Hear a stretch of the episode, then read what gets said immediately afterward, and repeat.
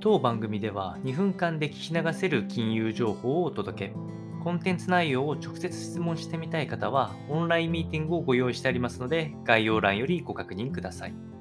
本日のテーマはリチウム生産をチリが国有化へ、世界にいであることから イーブイ 電池用供給に影響も出るかというふうな話が出てきております。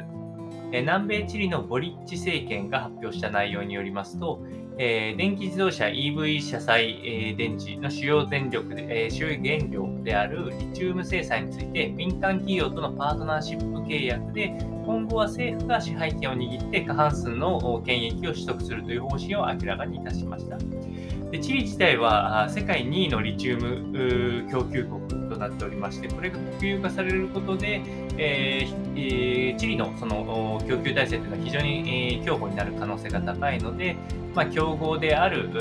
アメリカのアルベマールというリチウム原料生産会社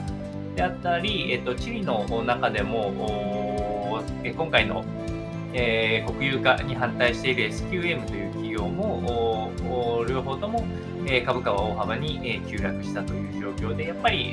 国有化に受ける影響というのは非常に大きく強固であることがやっぱり伺えるかなと思います。